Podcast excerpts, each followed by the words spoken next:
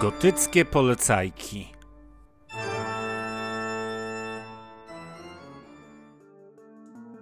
Cześć, cześć, z tej strony Kacper, podcast Dark Side of the Earth.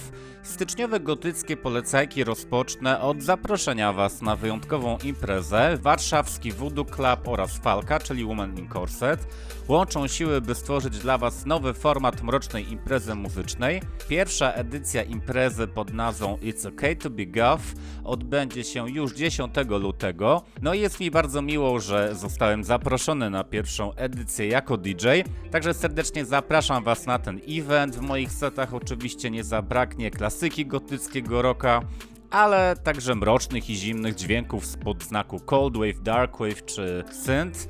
Także w lutym wpadajcie do Voodoo w Warszawie. A teraz garść muzycznych polecajek. Na początek dla mnie super news, czyli powrót legendy.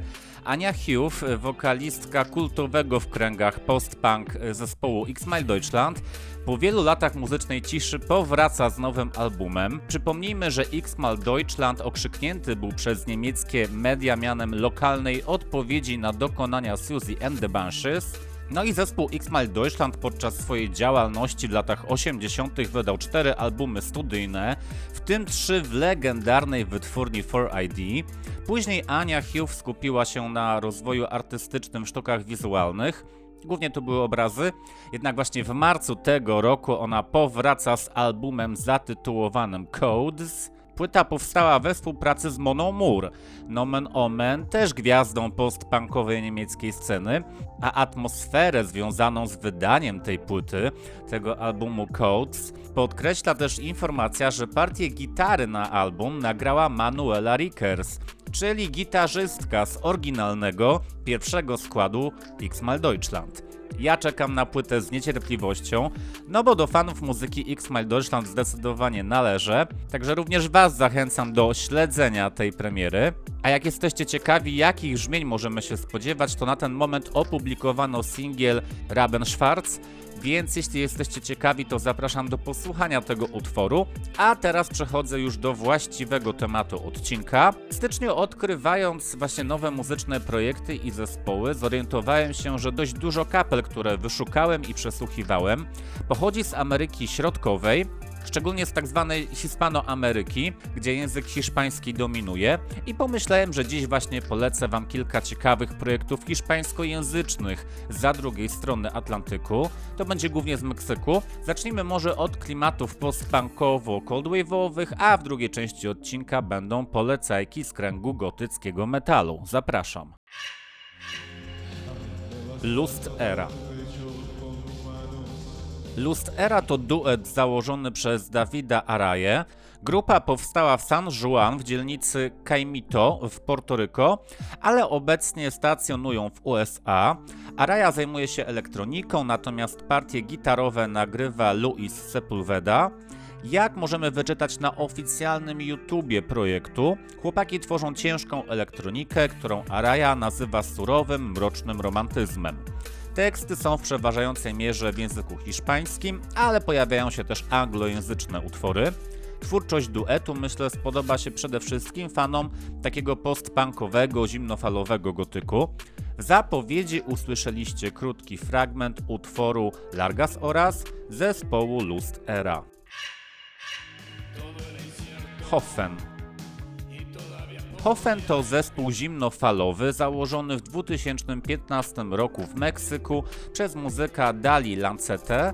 Jak możemy wyczytać na bandcampie kapeli, grupa szybko dała się poznać jako punkt odniesienia na mrocznej scenie undergroundowej Meksyku, występując chociażby w dokumentach, filmach krótkometrażowych czy kompilacjach związanych z muzyką gotycką.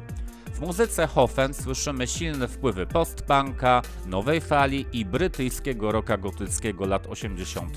Zespół do tej pory wydał cztery albumy długogrające. Kapelę polecam, a w zapowiedzi usłyszeliście krótki fragment utworu La Noche de la Tempestad zespołu Hoffen.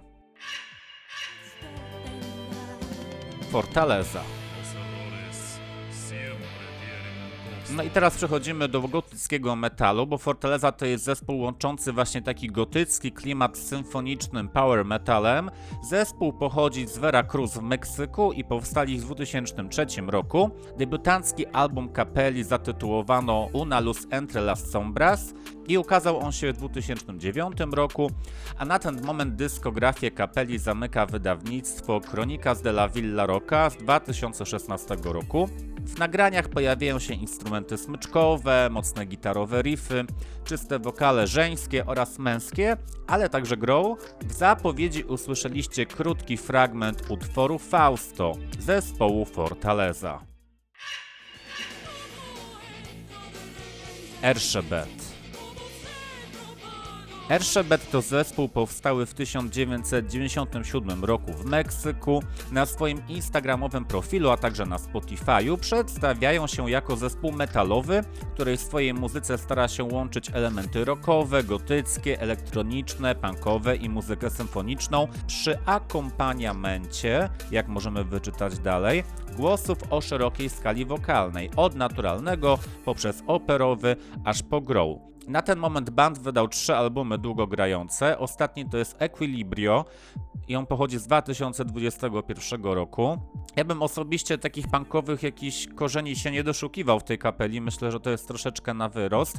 Ja bym to zaszufladkował jako no po prostu metal symfoniczny. Także jeśli lubicie takie klimaty, to twórczość zespołu Erszebet może Wam przepaść do gustu. W zapowiedzi usłyszeliście krótki fragment utworu La Culpa z repertuaru Erszebet.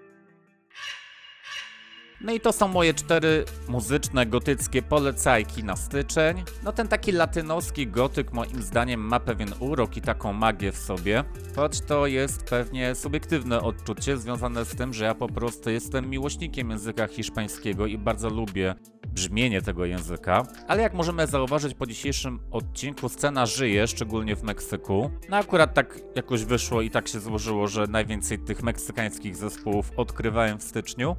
Nie wiem, być może to wynika z tego, że te Spotify czy Last.fm proponowały mi taką meksykańską muzykę, no bo też w tym miesiącu troszeczkę czasu spędziłem przypominając sobie po prostu projekt The Soft Moon, no bo jak wszyscy wiemy, Jose Luis Vasquez no niestety nie żyje. Jest to bardzo smutna wiadomość dla gotyckiego środowiska. A z tego co kojarzę, to Vasquez miał właśnie pochodzenie kubańsko-meksykańskie, więc może z tego wynika właśnie fakt, że tyle zespołów meksykańskich mi wpadło w styczniu jako propozycje do przesłuchania. To by było dzisiaj na tyle. Ja Wam bardzo dziękuję za wysłuchanie tego odcinka i zachęcam Was do subskrybowania kanału Dark Side of the Earth na YouTubie, na Spotify lub innych aplikacjach, na których najczęściej odtwarzacie mój podcast. Na koniec jeszcze raz przypomnę o imprezie Voodoo Club. 10 lutego startujemy o 22. Mam nadzieję do zobaczenia w Warszawie i do usłyszenia w kolejnym odcinku. Cześć!